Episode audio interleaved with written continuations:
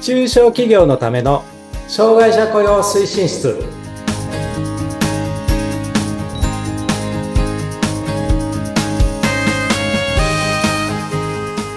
皆さんこんにちは障害者雇用推進室長の木下文彦ですそしてインタビュアーの村山彩乃です。本日もよろしくお願いいたします。お願いしますはい。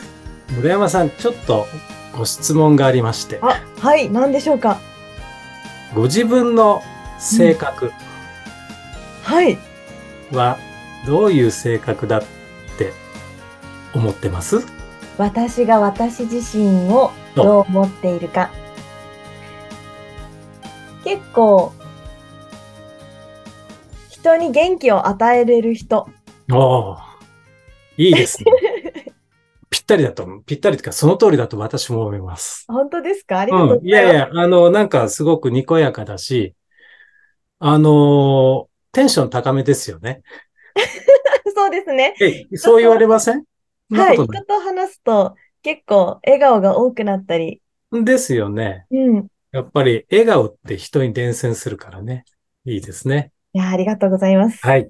もう冒頭から褒めていただきました。よい しょ。はい。よいしょよいしょですけ ど、今日はね、実は、えっ、と、なんでそういう前振りをするかっていうと、うん。障害の自己理解っていうことについてちょっとお話をしたいなと思って、はい。まあそういう質問をしました。ということで、今回は面接で何を確認するんですかっていうことの2回目。はい。で、障害の自己理解とはということでお話をいたします。はい。よろしくお願いいたしはいます。。お願いします。もう一つ質問。はい。職業準備制ピラミッドっていう言葉、聞いたことあります初めて聞きました。そうですよね。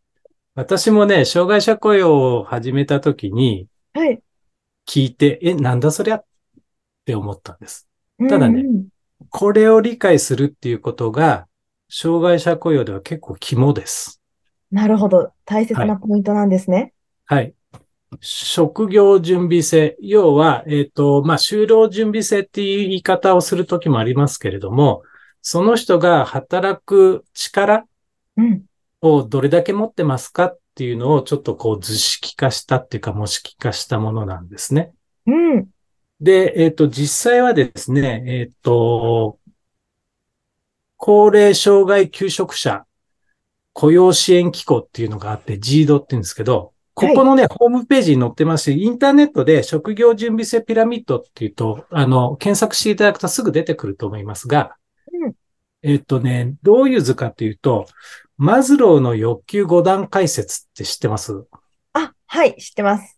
知ってるあれ三角形で、一番下が生理的欲求で、その次が安全の欲求っつって、こう、5段階になってるじゃないですか。で、一番上が自自己実現の欲求ってなってるんだけど、はい。あれの形は一緒。あ、ピラミッド、そうですね。同じ三角で、そうそうそう。ごご5層に分かれ舗て装にて、分かれてて、で、職業準備制ピラミッドは、一番下の層、土台となるのが、健康とか病気、体調の管理。うっていうんの。が一つ。はい。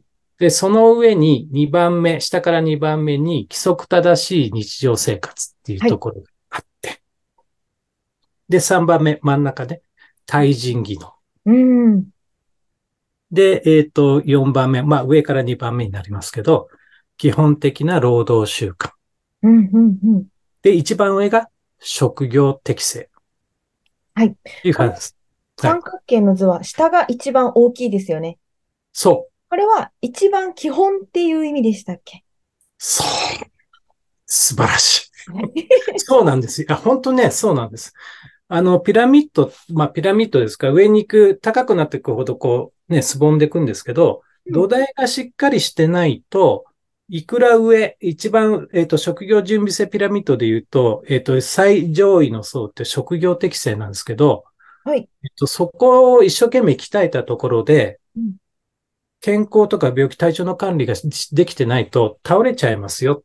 倒れちゃうというのは続きませんねっていう話なんですけどう。んうんうんあの、まさにそういうことなんです。うん。で、特にその一番下の層、基礎となる健康、病気、体調の管理っていうのは、いわゆる、まあ、自己管理ですね。そうですよね。そう自分のはい体の管理ですものね。そうです。それと今日のメインテーマの生涯の自己理解っていうのがうこんこに属する、なるそほういうど分。類になってます。はい。ど、どのように、この自己理解が含まれるんですかそれはね、はいこれを話すと、 これまたね、えっ、と、次 回。了解しました。次回っていうか、失礼細かいところは次回なんだけど、今日はね、職業人物性ピラミッドのお大まかなところをちょっと理解していただきたいなっていう感じがあってですね。うんうん。で、あのーその2番目がね、規則正しいえー日常生活ってことで、睡眠とかに食事とか入入浴とか、要は身だしなみがちゃんとできますかみたいな話。はい。で、3番目、真ん中のそうですね、対人技能。これがまあ、いわゆる自己発信、自分からこうなんか質問できたりとか、声を上げられるっていうこととか、言葉遣いとか、感情のコントロールですね。うん。対人機能は、コミュニケーション力。あ、そうそうそうそう、そういうことです。はい。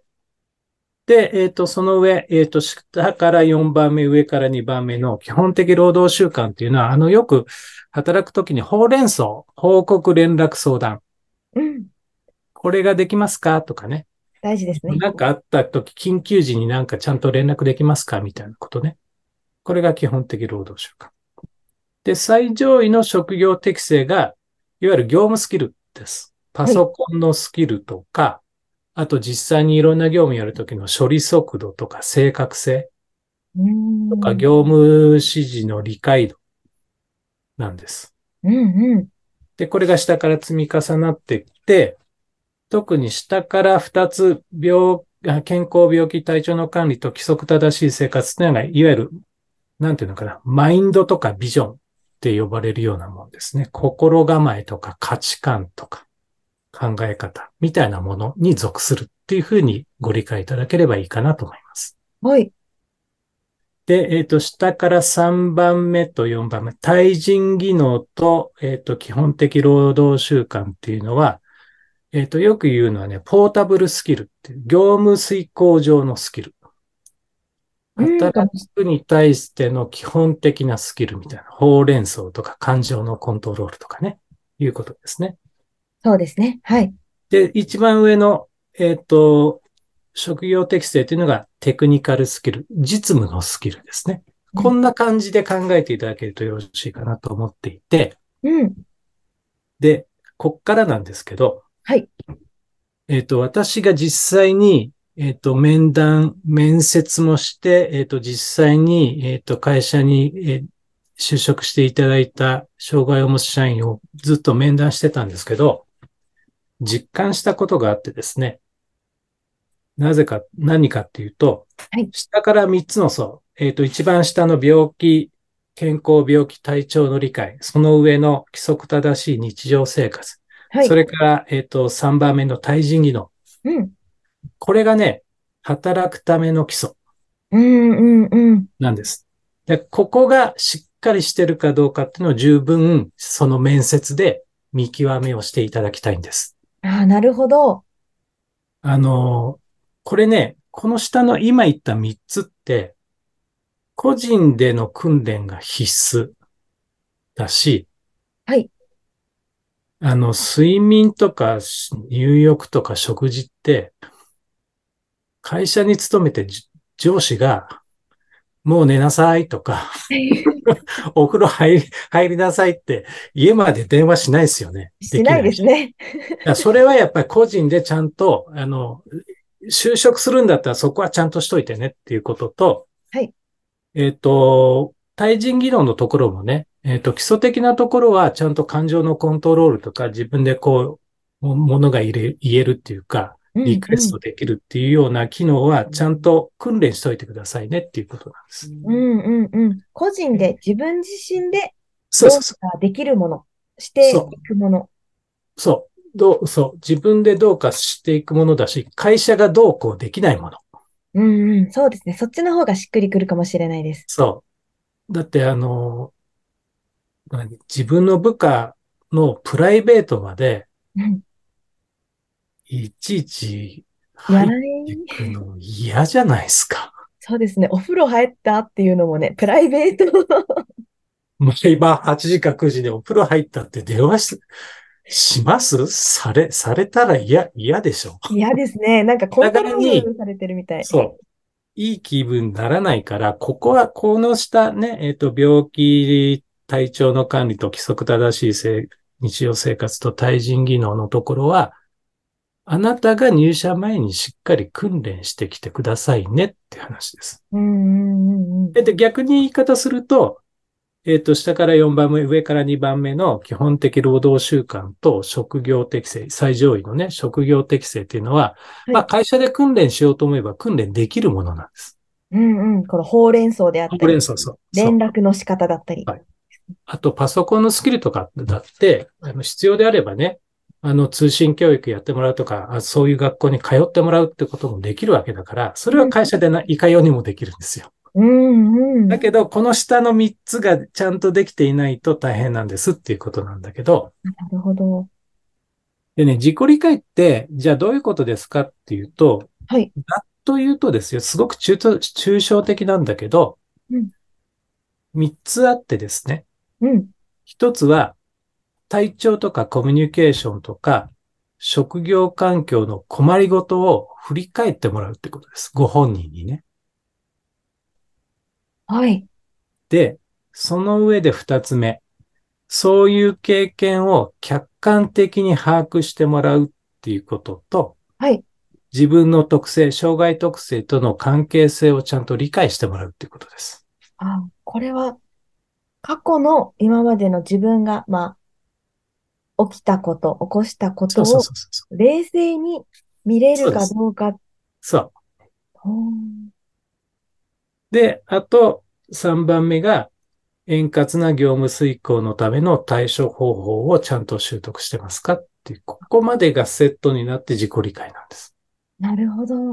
だから、まあ、ぶっちゃけて言うと、ちゃんと客観視できてますかとか、うん過去の自分の行動とか状況でどういう風になるとかを理解できてますかっていうことなので、自己理解って言い方をする。うんで、これ面接で聞くんですね。あの、私はよく聞いていたのは、はい。えっと、診断名を告げられたとき、うん。どういうふうに感じましたかって必ず聞いてたんです。あ、そうなんですね。そうすると、あの、本当にね、二つに分かれます。はい。一つは反発。あ例ーえば、あなた自閉症ですって言われましたって言ったら、いや、はい私はそんな人間じゃないと思いましたっていう反発がある人と、受け入れたくないっていう反そうです発と、そうです。そうです。もう一つは納得、安心。